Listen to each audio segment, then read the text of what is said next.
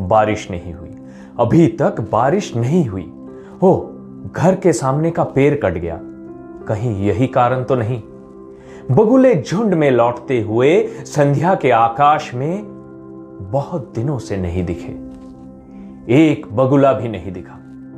बचे हुए समीप के तालाब का थोड़ा सा जल भी सूख गया। यही कारण तो नहीं।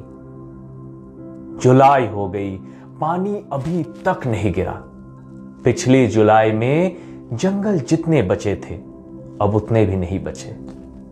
यही कारण तो नहीं। आदिवासी, पेड़ तुम्हें छोड़कर नहीं गए और तुम भी जंगल छोड़कर खुद नहीं गए। शहर के फुटपाथों पर अदनंगे बच्चे परिवार के साथ जाते दिखे इस साल। कहीं यही कारण तो नहीं। इस साल का भी अंत हो गया, परंतु परिवार के झुंड में अब की बार छोटे छोटे बच्चे नहीं दिखे। कहीं ये आदिवासियों के अंत होने का सिलसिला तो नहीं।